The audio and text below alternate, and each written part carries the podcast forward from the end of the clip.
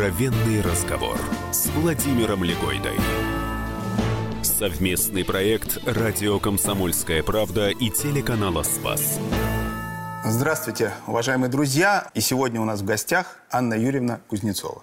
Анна Юрьевна, добрый вечер. Добрый вечер. Сердечно вас приветствую. Очень рад, что вы нашли время к нам прийти. Прежде чем мы начнем, опять же, по традиции нашей программы, я хотел бы вас попросить, ну, знаете, не то чтобы представиться, но вот сказать то, что вы сегодня считаете о себе сказать самым главным. Вот вы, как вы сами думаете, прежде всего сегодня кто? Сегодня кто? Ну, конечно, я мама. Мама. И это однозначно, это бесповоротно и самое важное и дорогое. Защита детства в любом случае приоритет, чтобы э, на протяжении вот всех этих лет все это для меня важно. Независимо от того, как это называется, какой должностью. Волонтер, как я была в больнице, когда мы ухаживали за отказниками, э, организатора службы доверия для женщин в кризисной ситуации, руководитель фонда, какая разница? Или сейчас уполномоченный по правам ребенка. Первая тема – вера. А что для вас в вере самое сложное? Очень, но это только мое такое ощущение. Я постоянно веду такой внутренний диалог с собой, не врать себе. Не врать вот себе? Это, это самая главная задача, наверное. Угу. Не то, что сказать сложное, потому что мы не знаем, что ждет нас завтра. Угу. А это то, что я считаю важным для себя. Не врать себе и постоянно быть в э, таком внутреннем тонусе. Несмотря на то, что ты делаешь, не успокаиваться и постоянно быть честным. Получается?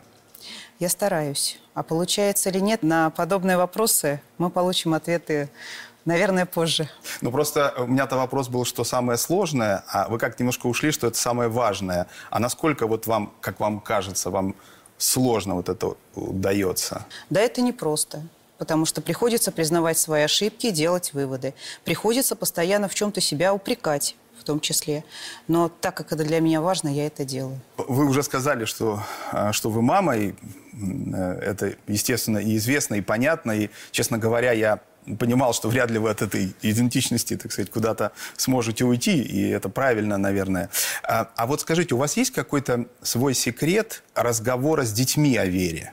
Это ведь непростая такая тема, хотя они растут, понятно, что вот... Я, может быть, знаете, здесь не буду как-то нова. Для меня очень важно, чтобы это не было э, таким сводом, догм или было как-то искусственно.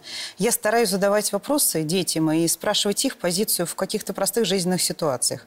И они мне задают вопросы порой тоже. Но у нас есть папа, который может ответить абсолютно на все, на все вопросы. вопросы да. Папе а, положено. Касси, касательно веры, здесь они получают а, полную, так сказать, а, историческую справку по той ситуации, по всем вопросам, богословское да. объяснение и так далее. Но они считывают больше не столько саму фактуру и самые mm. факты, которые доносишь. Они считывают какие-то другие задачи. Интересно, не так давно был День матери. И я пришла на праздник к Ванечке, писали про мам. Нужно было мамам угадать, чей ребенок написал Ой, как про, это как про ужасно, мам. когда не угадываешь. Вы знаете, я тоже переживала, я сидела. Первые прочитали, начинались э, словами все сообщения. Моя мама самая добрая, красивая. Моя мама самая И все добрая. говорили, это, это мой. Да, да, да. да. Но там дальше узнавали по каким-то там признакам, ну, да, да. уже таким а, совершенно личным. Вдруг э, читаю следующее сообщение. Там моя мама учит нас а, быть справедливыми, но у нас не всегда это получается. И я почему-то понимаю, что это мой Ванюша это сказал. Вот почему, конечно, когда я дочитала и там все заканчивала, ну, к сожалению, считалась некоторая манипуляция там в конце, где Ваня пишет о том, что моя мама очень любила литературное чтение. Подсказку и... он вам дал такую, да? Да, да, да, да, потому что как раз на днях его уговаривала читать, начать, потому что я считаю, что это важно для детей, а Ванюша не очень, как бы сейчас к чтению mm-hmm. хорошо относится. Вот, хотя вот старшая да, Мария, я ее так уговаривала, так убеждала, говорю, Маша, я так любила в твоем возрасте читать, я все перечитала. И, и вот вдруг вдруг настало время, когда я говорю, Маша, ну уже ты оставишь книжки уже в конце концов. Она просто так читает с утра до вечера, что уже я переживаю за нее. Так вот, э, как раз я это тоже еще раз подтолкнула на то, что на, на название, на, начало такое было про справедливость. Я вот думаю, ребенку 8 лет. Что, ну, то есть, простите, вы угадали, да? Я, я, конечно, угадала. Почему я угадала, я тоже не могу сказать, потому что разговоров про справедливость у нас не было. Вы О, как, как раз спросили про веру, как я интересно. сказала угу. о том, что вот как-то не, не, не без раскрытия философского смысла и самой, так сказать, вот э, догмы этих понятий, все же что-то считывается детьми. Угу. И когда я прочитала, я поняла, что это Иван, но у нас не было разговора о справедливости. Вот такого, чтобы давай поговорим о справедливости. Да, Ваня, что да? для тебя справедливость? Или вот э, есть несколько позиций, которые угу. могли бы доказать, что справедливо, что... Вот, поэтому что-то они выделяют из этой жизни, из того бытия, которое их окружает, и ставят для себя приоритеты. Очень интересно. Конечно, жизнь их э, представит им многие выборы. Но, как знаете, одна притча, не притча, а известная такая история о том, что женщина очень переживала о своем ребенке, угу. который, как ей казалось, шел не туда. И она плакала, молилась, переживала.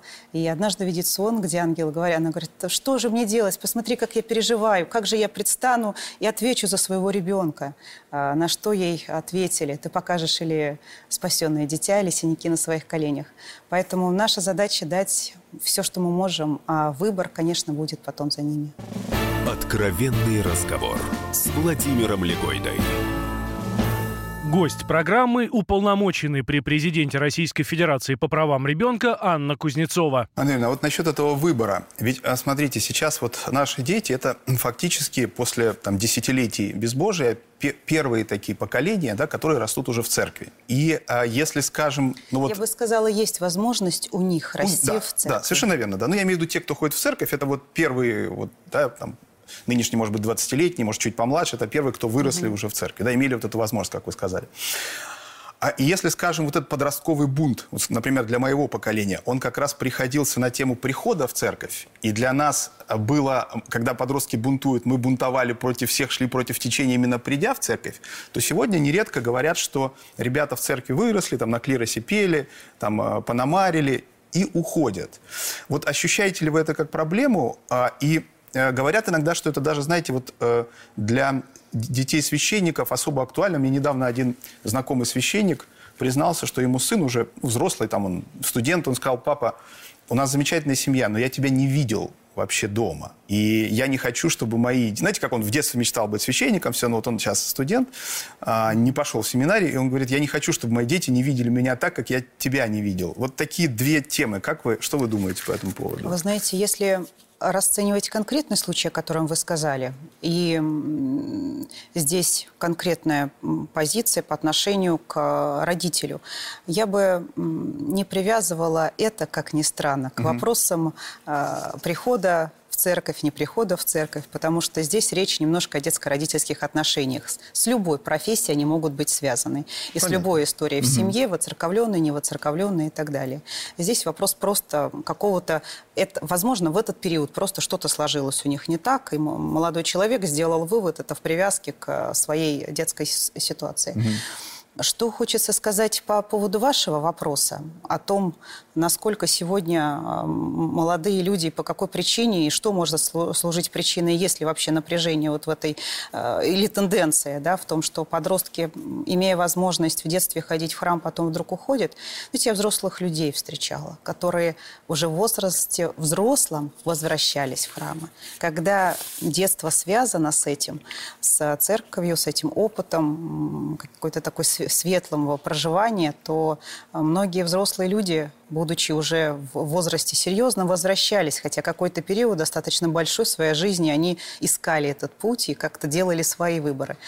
Я это видела, поэтому я не богослов. Поэтому рассуждать на подобные вопросы я бы не стала статистической точностью. Я скажу лишь вот то, что я видела в жизни, то, что я наблюдала возвращались, потому что помнят, потому что был представлен этот выбор. Поэтому я думаю, всегда есть дорога назад тому, кто ищет дорогу вперед. То есть я имею в виду вот как раз опыт детства. Это хорошо, это, это, это прямо афоризм. Один афоризм у нас сегодня уже есть. Всегда есть дорога назад для того, кто ищет дорогу вперед. Это прекрасно. Продолжение разговора Владимира Легойды с уполномоченным при президенте по правам ребенка Анной Кузнецовой через две минуты. Откровенный разговор с Владимиром Легойдой. Россия и мир. Экономика и политика. Народ и власть. Всем привет! Я Илья Савельев. Вместе с Михаилом Юрьевым и Михаилом Леонтьевым мы ведем главное аналитическое шоу страны. Это главтема. В эфире радио «Комсомольская правда» мы говорим о главном. О том, как должно быть и почему иногда получается по-другому. Слушайте и звоните в программу «Главтема» по средам с 8 вечера по московскому времени.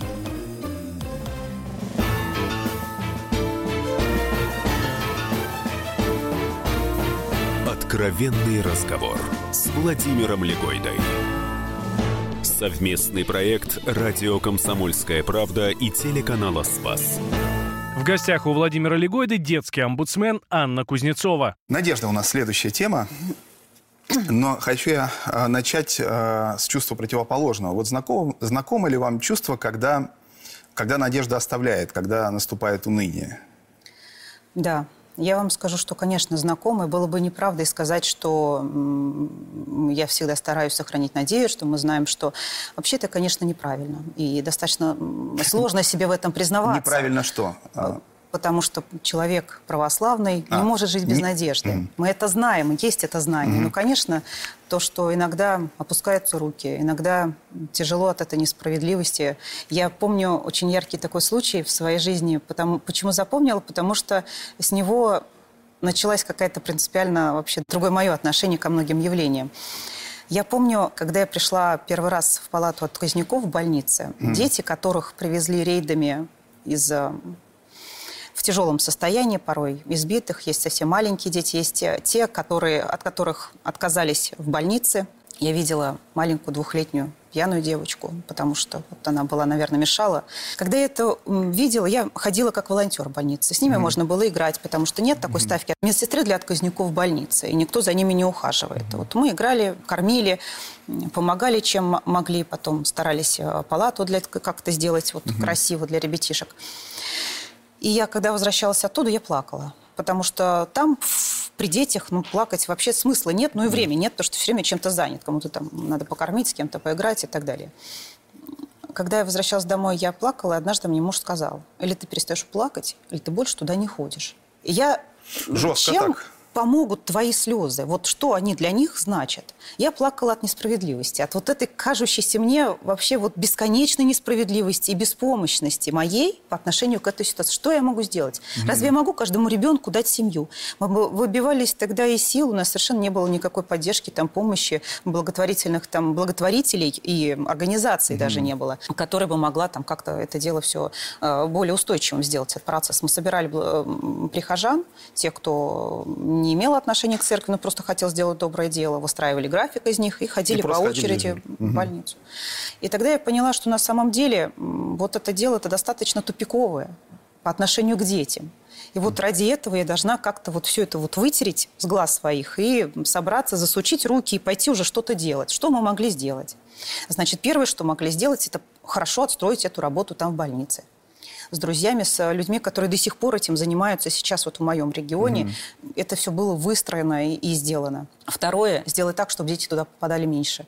То есть это на- начать помощь семьям. Мы стали искать эти кризисные семьи, стараться помочь им, э, чем возможно. Там нужны юристы, или нужны ли психологи, нужна ли помощь такая вот финансовая, благотворительная и так далее. Все это старались максимально сделать. Потом службу доверия мы открыли, а потом кризисный центр для женщин, куда можно было прийти в кризисной ситуации. Когда ребенок на руках, в основном кто оказывался, чьи дети там оказывались? М, Дети выпускниц сиротских учреждений. Когда что-то происходило не так с а, молодым человеком, с папой ребенка, и а, не получив еще жилья, кстати, сейчас мы занимаемся вот этим вопросом выдачи жилья детям-сиротам, но мамы, выпускницы сиротских учреждений с детьми на руках оказывались просто в катастрофической ситуации совершенно без возможности устроиться на работу, потому что на руках малыш, и без вообще каких-либо перспектив. Откровенный разговор с Владимиром Легойдой. Гость программы – уполномоченный при президенте Российской Федерации по правам ребенка Анна Кузнецова. Не могу вас не спросить, после поджога, который случился в Кондопаге, вы сказали, что это сигнал, чтобы мы стали слышать детей. Не слышим детей? Вы знаете, я буквально вот вчера ночью читала сообщение одного мальчика 15-летнего. Он рассказывал о том, что он мечтает о своем свитере. О своем свитере? Да, он мечтает, чтобы у него был свой свитер в нашем 21 веке. Mm. Он, э, ввиду некоторых сложных обстоятельств, он вынужден, ну, он сам сейчас вяжет игрушки, вот что-то продает. Но, по крайней мере, я это прочитала в сообщении. Мы не проверяли еще эти данные. Mm-hmm. Не так давно, буквально к дверям общественной палаты, там, где находится аппарат уполномоченного по правам ребенка, пришли дети. Прям сразу несколько детей из школы и говорят, охрана удивилась, говорит, вы к кому, ребята? Такой митинг вообще на, перед дверями. Мы Кузнецовой. Пришли ребята, которые не могли найти общий язык и вообще диалог даже построить, и никакого ответа не получили от администрации школы. Нам в последнее время стали чаще писать дети. Это отмечают наши сотрудники аппарата Интересно. и говорят, что просто дети сами пишут. Разных... Да, понятно, сейчас есть социальные сети. Да. И вот хоть на меня немножко наши юристы вот аппарата, как сказать, сердятся за то, что у меня в пять раз выросло обращение, число обращений в социальных сетях, но у меня есть все и Facebook, Instagram, и ВКонтакте, и Одноклассники. Но это вас путь понятный для наших детей. Они mm-hmm. могут поговорить там. И говорят.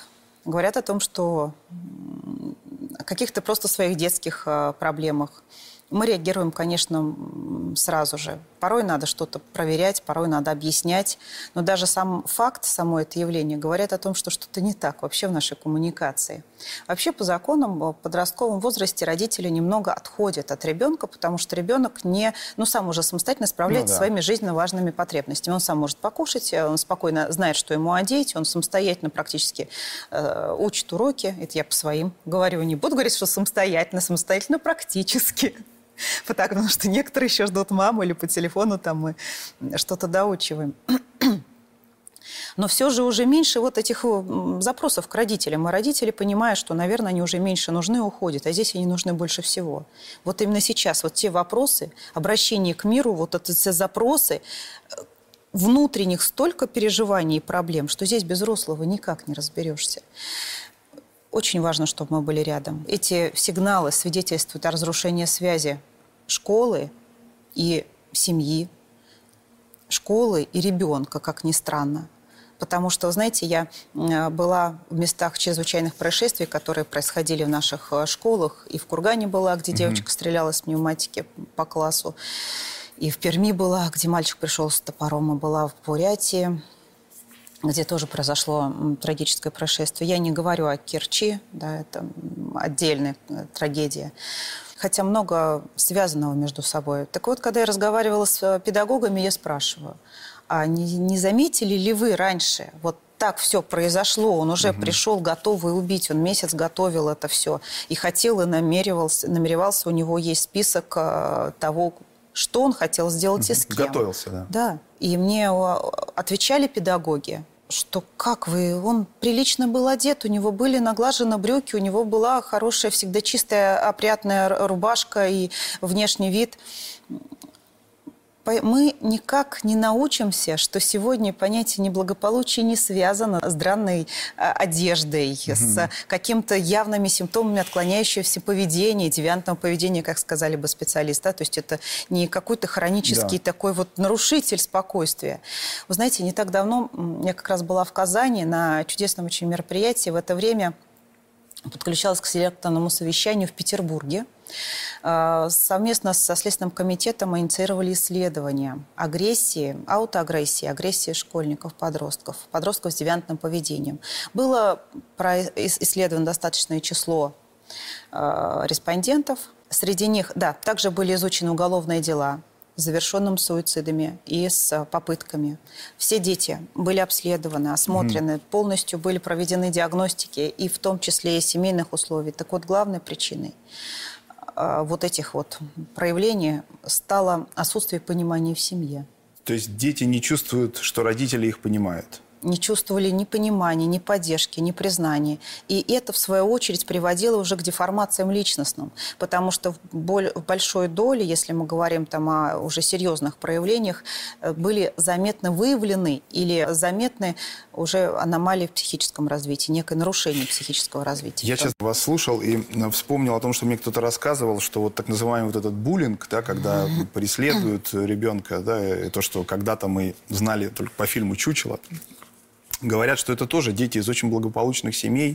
То есть это не, не, не те, которые при, вот мы привыкли думать, вот что-то он такой неблагополучный, да, трудный ребенок. Нет, это дети там, могут быть отличниками из очень обеспеченных семей, но они занимаются вот притеснением. Да, это могут быть и отличники, и тихие совершенно ребята, и те, кто как-то проявляет себя агрессивно, наоборот, очень активно или гиперактивно и так далее.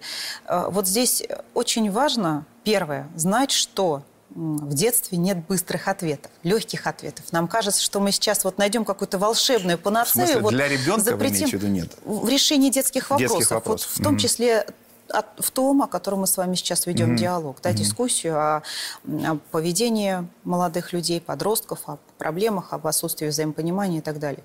Нет быстрых ответов, нет этой панацеи. Мы сегодня с вами должны вооружиться всеми знаниями, которые на этом этапе мы должны иметь. К сожалению, исследований в сфере детства очень мало. Продолжение разговора Владимира Легойды с уполномоченным при президенте Российской Федерации по правам ребенка Анной Кузнецовой через 4 минуты сразу после выпуска новостей. Не переключайтесь. Откровенный разговор с Владимиром Легойдой.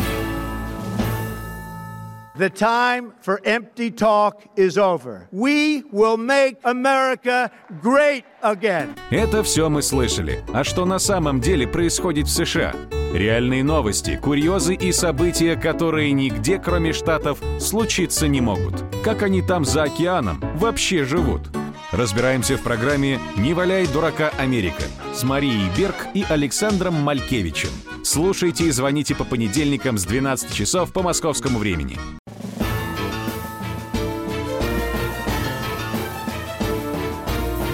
Откровенный разговор с Владимиром Легойдой. Совместный проект «Радио Комсомольская правда» и телеканала «Спас». В гостях у Владимира Легойды детский омбудсмен Анна Кузнецова. У нас терпение, еще одна интересная тема. Вот скажите, пожалуйста, а когда в семье шесть, э, шестеро детей – а нужно, наверное, очень много терпения. Это здесь есть математика, там в три раза больше, чем когда двое, или она какая-то хитрая, или или может быть наоборот проще. Вот я вам скажу, когда у меня родилась э, Маша первая, все вот это начались все тревоги, бессонные да. ночи, все связано с появлением ребенка. Я никогда не считала себя таким человеком, там, не знаю, эм, или, или слабым, или таким вот быстро как-то выходи, выходящим из строя. Но я решила, что я больше одного не смогу. Да, я это сказала. Я подарила детские вещи знакомым.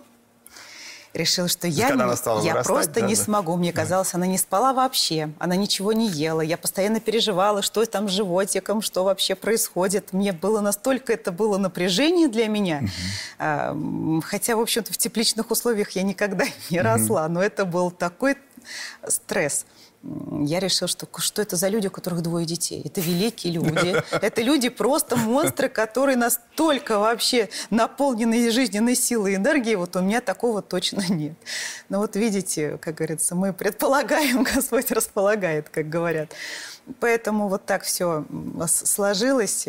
Потом родилась Дарья, потом Ванюша, потом Коленька, А вы Тимоша, не думали каждый раз, что ну вот двое, ну вот все там, ну трое? И вы знаете, вот, вот как раз Дарья, она как-то вот э, поставила все точки на, на, на, на «д» вообще в этой ситуации, и я, я смирилась. Понятно. Я смирилась, что, помню, э, Даша э, годика, наверное, 4-5 ей было. Она так, у нас дама такая очень активная, очень mm-hmm. такая вот у нее позиция своя по многим вопросам mm-hmm. есть. Вот, мы играем как-то. Я уже родился Коленька, уже значит, собираемся на какую-то акцию благотворительную, я что-то глажу, и вот она играет с куклами, играет, а потом положила, так вздохнула. Мам, живу, живу, а детей-то все нет. И вот я понимаю, что дети уже в этом возрасте начинают понимать, что что-то им тоже, наверное, в этой жизни без детей им тоже не, не, не просто. Ну, а все-таки терпение э, важно э, в семье? Это ну, такой, наверное, Вот очевидный... Я пыталась уйти как-то от вашего Ну, а вопроса. что ну, такого. простой- Володь, Потому что простой- это самый сложный для меня вопрос. Почему? Ну, потому что с терпением у меня на самом деле к себе много претензий А по вот поводу ш- моего терпения. В бытовом смысле? В- Ну, в быт- или- Вообще в целом. Ну, а вот в семье что смысле. вас может... Вот, вот я, например, вот чтобы вам было легче, я, например, говорю, закрывайте дверь. Вот там, ладно, не, не удается мне добиться, что папа работает, все равно заходит. Я говорю, ну хорошо, вы зашли, мы поговорили, уже, ну закрывайте за собой дверь. Да, конечно. Никогда не... Меня это, конечно, абсолютно выводит из себя. Вот вы справляетесь с такими простыми вещами? Что, что вас может вывести из себя? Но вот все, что касается таких бытовых запросов, мне здесь легче. Потому что они находятся на степени значимости, как бы той, где я могу себе э, это совершенно спокойно к этому отношусь. Там, ну, нет, здесь вот я как раз услышала сейчас папу. Вот наш папа тоже. Вот по этим вопросам должно все четко. Почему? Там, что должно быть у нас? 7.00. Должно быть так. Да. В 7.20 утра, потому что мы все Ну, собираемся, конечно. нужно Ну, собрать сразу да. пять человек детей. А? Они должны быть все Да. наряжены, причесаны, одеты. И поэтому в 7-10 девочки должны уже Да. сидеть перед мамой, чтобы я им заплетала косички. Вот это все должно быть А вы настроено. косички еще успеваете заплетать? Я читал про это, Ой, но слушайте, я... я очень люблю, да. Нет, нет, я понимаю, что вы любите. очень Мы- Многие из нас любят заплетать девчонок. косички. Вопрос не в этом. А вы успеваете и сейчас заплетать косички? Ну, как Жак тоже заплетет ему косички. Может быть, Да. может быть, там, не знаю, друг другу там далее. Ну, у нас уже такая традиция. Мы с утра, пока расчесываемся, еще обмениваемся новостями, что там сегодня м, там, с английским, что там еще с- по каким вопросам у нас проблемы, предложения, и что еще нужно там закрыть или не закрыть, или сдали мы, не сдали там очередной зачет, там работу и так далее. То есть мы еще общаемся, пока причесываемся. Так что Ну, в общем, с терпением все хорошо, я так понимаю. на бытовом уровне. Ага. Что касается...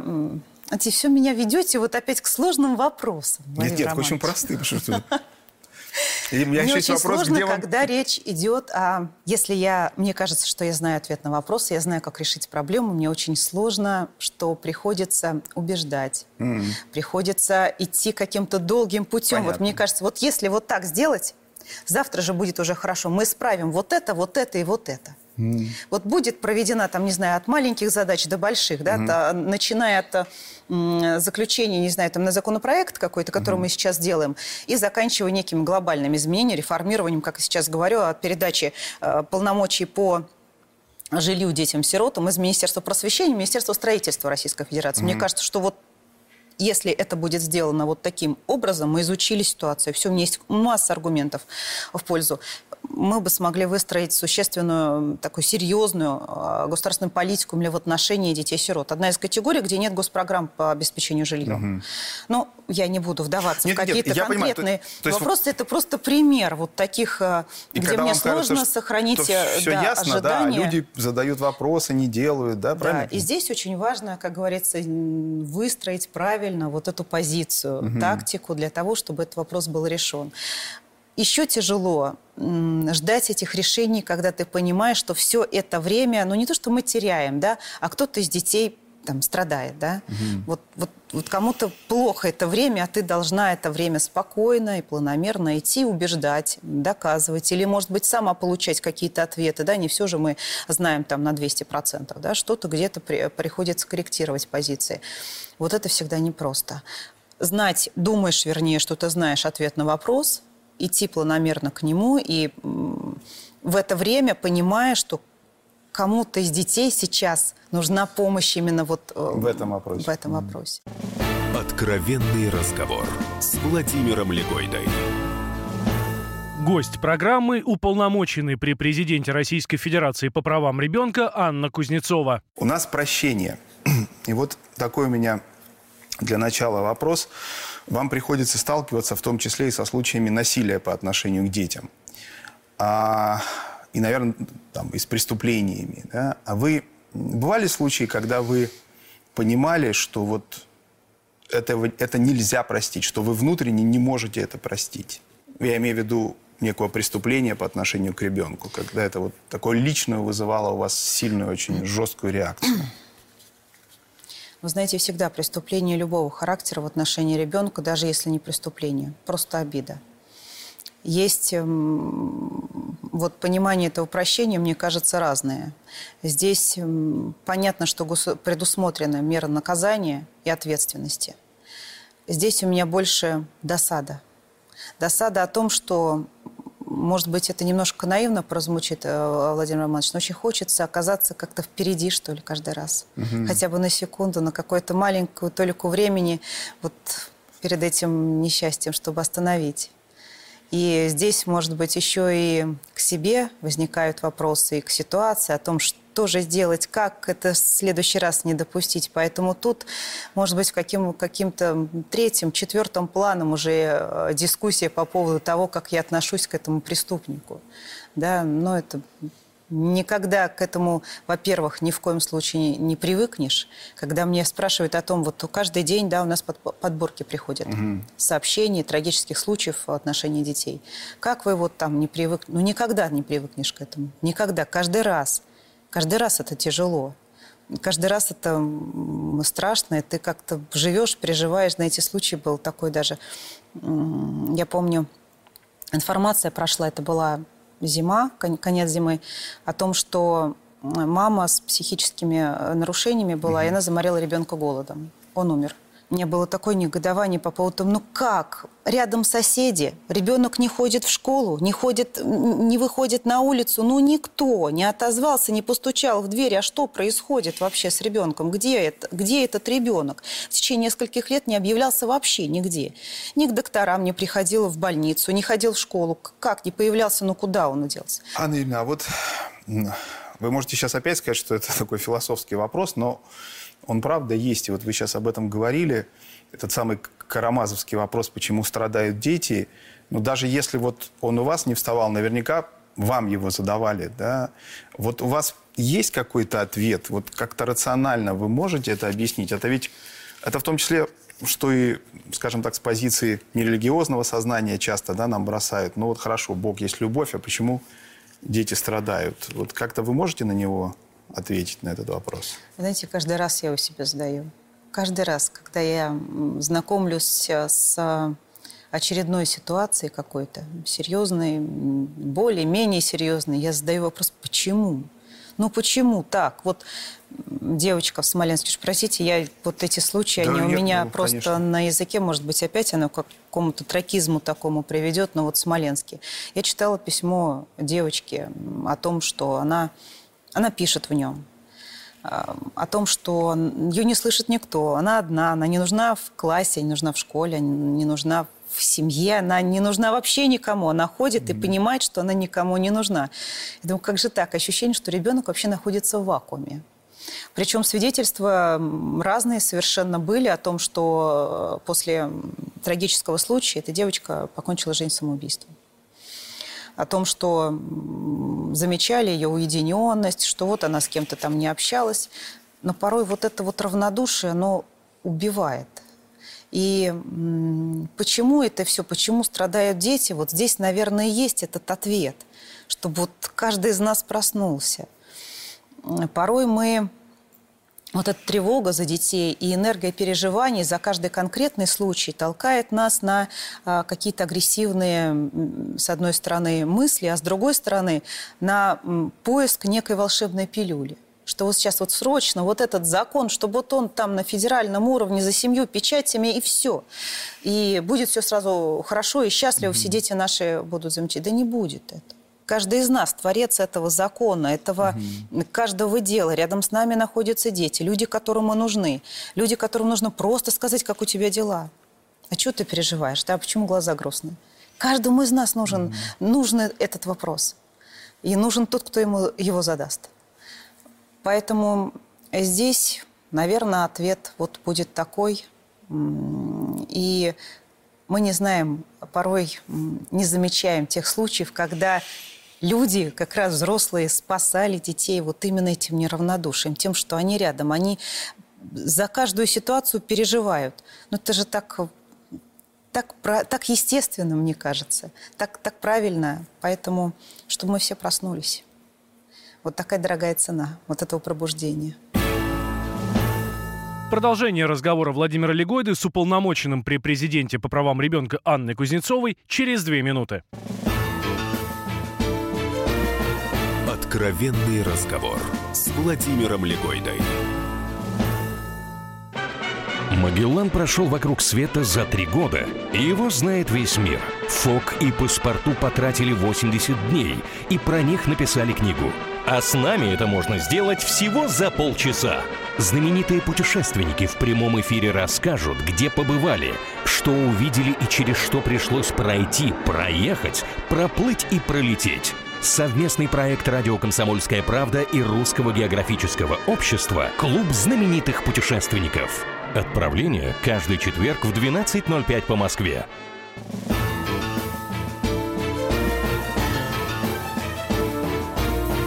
Откровенный разговор с Владимиром Легойдой. Совместный проект «Радио Комсомольская правда» и телеканала «Спас». В гостях у Владимира Легойды детский омбудсмен Анна Кузнецова. Любовь.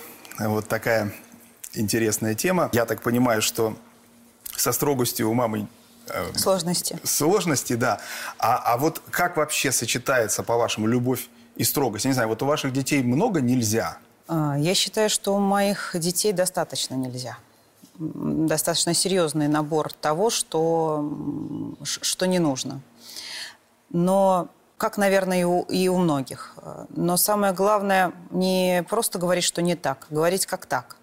Вот это приоритетно. Вот мне хочется, чтобы для них, мне хочется, я так говорю именно потому, что я же не могу снять, как они это видят, да? Угу. Я, лишь мое представление, да. а их представление есть. Я хочу, чтобы они знали четко, как, как, как правильно, как мы считаем, как правильно. Угу. Вот это очень важно. Вы знаете, есть одно исследование, зарубежное, правда, э, лонгитюдное исследование проводили на протяжении многих лет, изучали две группы детей. Так вот, э, одна группа детей, э, воспитание было в отношении них достаточно таким попустительским. Угу. То есть детям многое позволялось. Они вот вели себя, достаточно свободно воспитывались в таких вот демократических, очень, очень демократических как бы, тенденциях, ценностях и так далее. И вторая группа детей, которые воспитывалась в достаточно строгих таких рамках, с э, умеренным контролем родителей и так далее. После э, того, как прошло достаточное количество времени, эти дети стали взрослыми, и у них спрашивали, у двух, угу. двух этих групп, э, что они думают о своем детстве. Задавали им вопрос, были ли вы счастливы в детстве. Хм. Знаете, какая группа детей отвечала, что они были счастливы? Как Те, кто, которых строили больше? Вы правы. Да? Да. Абсолютно так. Дети, которые чувствовали на себе контроль родителей, рассказывали, говорили о том, что они, э, их детство было счастливым. Хм. И дети, которые находились в таких вот попустительских условиях, говорили, что они были, им кажется, что они были несчастны из-за того, что они им э, уже со взрослой позиции кажется, что э, родители мало им уделяли внимания, хм. и они были им не нужны. Поэтому пройдет время, это сейчас сложно когда мы говорим ни в коем случае mm-hmm. этого делать нельзя. Взяли телефоны, вот положили туда, и больше мы в них сегодня не играем.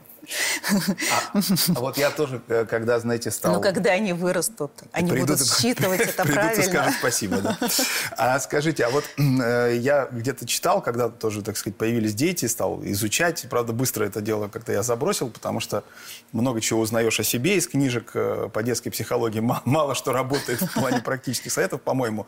Но вот я читал такую вещь, что вот этих нельзя они должны быть очень жесткие и безусловные, но их не может быть много. Вот если ребенок окружен каким-то там огромным количеством нельзя, то это плохо. Вы скорее согласны с этим или скорее не согласны? Я скорее согласна с этим, но однозначно это высказывание не должно стать, стать первым и единственным принципом воспитания, это точно. Угу. Потому что мы говорим, и я считаю важным, приоритет именно того, что можно и что нужно.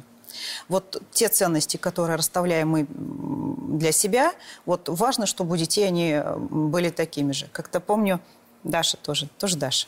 Ночь... э, Даша, которая расставляет точки, точки над. Даша, которая расставляет, да. Недавно, сегодня утром предложила мне мама, а вот э, ты за- занимаешься за, за охраной детей, может быть, еще и охраной животных займешься? Она мне Прекрасная предложила идея. сегодня. Прекрасная Я говорю, идея. Даш, ну вообще ты, конечно, говорю, молодец, ну, а ты сама-то что можешь сделать? Ну, у меня еще нет организационных навыков, говорит она, я могу собрать котят, вылечить их и раздать. Ну вот мы как-то Вот на этом и может быть, вам надо разделить. Да, вот как-то мы с ней вечером, у нее болел живот, я ей таблетки даю, встаю, лекарства, она, мам, так заботьтесь о нас, придется нам позаботиться о вас. Я говорю, ну, конечно, будем старенькими, немощными. Она, «М, у меня тогда тоже будет много детей. Она прикинула, что, как говорится, тут есть Ну, это, это некоторые э, э, выгоды. Вот эти вещи, они считывают сами. Э, Как-то тоже она подходит мне, я говорю, Даш, чай мне дай, пожалуйста. Она мне подает чай. Вот говорят 33 несчастья. Вот у нашей мамы 33 счастья, это мы. То есть она совершенно вот уверена, что вот составляет вообще счастье в этой семье, вот Даша и все наши ребята. Поэтому я считаю, что очень важно показывать и самим жить так. Дети очень чувствуют неправду, они очень чувствуют вранье. И то, которое по отношению нас самим себе, да, мы начинали с этого, говорить правду самим себе. Вот они очень чувствуют это. Поэтому, как бы мы ни городили эти замки с правильных принципов, если мы сами ими не живем, если это не составляет наших внутренних качеств, то, ну, наверное, будет сложно выстроить это через запреты. Откровенный разговор с Владимиром Легойдой. Гость программы – уполномоченный при президенте Российской Федерации по правам ребенка Анна Кузнецова. Скажите, а вот ваши 33 счастья, которые совершенно очевидно сильно меньше, сильно реже сейчас видят маму, и при этом видят, вот как э, засвидетельствовали цитаты из Даши, что мама занимается с другими детьми, с чужими детьми. Они это нормально переносят? Нет ревности? Не было такой, что вот мама, почему ты там с чужими детками, а не, не с нами? Но вот в таком формате я высказываний не, не слышала от детей, но я скажу, что у меня, у самой это точно, я переживаю это. И переживала, когда у меня был один ребенок, потом переживала, когда два, потом когда три, когда и, и так далее. Я все время переживаю, что э, чем я себя успокаиваю. Чем же? Чем я себя уговариваю? Я уговариваю себя тем, что э, редко мама может сказать, что я достаточное время провожу со своими детьми. Вот прям вот все время, которое только вот им надо. Детям всегда нужна мама. Ее должно быть много, она должна быть рядом. Но вот эта вот связь матери и детей, она какая-то происходит еще и, по крайней мере, я себе этой надеждой, м, так сказать, жи- живу, да, и поддерживаю свою вот эту вот эм, позицию тем, что она все равно рядом. Вот эта связь какая-то вот мамы и ребенка, она заставляет нас быть всегда в диалоге. Порой, знаете, и я иногда сама бывала в такой ситуации, ты даже рядом с детьми весь день, и ты все равно не рядом. Не с ними. У тебя какие-то сообщения, куда-то ты бегаешь, чем-то ты занимаешься, говоришь, подожди, я сейчас здесь вот что-то там доделаю, там докручу, доверчу, до, э, м, допишу, я не знаю, договорю. И ты вроде с ними, и вроде бы не с ними. Поэтому надо, чтобы мы были с ними, даже если нас с ними физически нет. Чтобы они помнили нас, понимали вот этот образ мамы, вот ее задачами, с ее отношением к тем или иным позициям. Вот как э, я, например, всегда, моя мама рядом, что-то я происходит, и я думаю, как бы э, только потом себя поймала на мысли, когда уже повзрослела, да, стала анализировать э, свои мысли. Что бы она подумала, а как бы она сказала, да, какая была она, ее реакция там на какие-то слова. Это совершенно подспудно происходит. Хотя моя мама также работала, и ее не было физически, может быть, дома так часто, как хотелось бы всегда детям, но всегда была с нами. И сейчас с нами. Анна Юрьевна, у нас финал, к сожалению. Вот время пролетело. И в финале э, я вас предупреждал, что я вас попрошу поставить точку в предложении или запятую, я не знаю, какой пунктуационный знак вы больше любите. Вот в такой ситуации. С одной стороны, э, мы говорим о том, что, и, собственно, это часть вашей работы, э, государство должно быть внимательным э, к тем случаям, когда детей обижают, в том числе и в семьях. Да, потому что всякое, к сожалению, бывает, и не мне вам рассказывать. И здесь должно быть регулирование законодательные органы там, э, специальные, которые этим занимаются и так далее. С другой стороны, много уже говорено о ювенальной юстиции, немножко такой размытый термин, не всегда под ним, то есть иногда под ним разные вещи понимают, но я говорю о том, что есть такой риск, и мы это видим там, на примере а, там, ряда европейских стран, когда государство вмешивается в право родителей воспитывать детей так, как э, родители считают нужным. Ну, то есть всегда можно э, посты, наверное, при желании проинтерпретировать как то, что вы детям не додаете там какой-то еды и так далее в определенном возрасте. Вот в предложении, когда мы говорим о государственном вот этом вот, э, ну не то чтобы вмешательстве, а контроле, что ли, того, что происходит в семье. В предложении усиливать нельзя ослабить, если исходить из той ситуации, которая есть сегодня – вы где поставите знак препинания? Я э, перед самим предложением поставлю другое предложение. Так, давайте. Давайте. Вы же не сказали, что другие способы исключены? Нет, нет, не Мы сказал. пользуемся только знаками препинания. Нет. Ну, видите, я уже использую свою возможность Так. задавать и вам вопросы. Так. Я хочу сказать следующее. Семья – самая главная ценность, которая сегодня есть. Разрушив семью, мы разрушим счастье ребенка. Помогать семье надо, но ни в коем случае не влезать, не вмешиваться, но только помощь. Вот это принципиально важно. Порой легкие пути, да, что-то там, кого-то пойти математическим путем. Взять, изъять, поменять местами, отсюда сюда переставили. Кого вы переставили? Вы личность ребенка. Вы разрушили целую единицу. И мы сегодня с вами много говорили о вот этих отношениях, которые связывают родителей и детей. Как разорвать вот это сложенное, вот это не нами придуманное вообще связь и систему настолько, насколько мы трепетно и с ценностью, с пониманием всей этой ценности выстраиваем политику, настолько мы правы. Вот это, мне кажется, принципиально важная вещь. И я считаю, что не сделано ничего, если не сделано все для сохранения семьи. Тогда наши дети будут счастливы. Спасибо вам большое. А, у нас в гостях была мама Анна Юрьевна Кузнецова. Откровенный разговор с Владимиром Легойдой. Будьте всегда в курсе событий. Установите на свой смартфон приложение «Радио Комсомольская правда». Слушайте в любой точке мира. Актуальные новости, эксклюзивные интервью, профессиональные комментарии. Доступны версии для iOS и Android. «Радио Комсомольская правда». В вашем мобильном.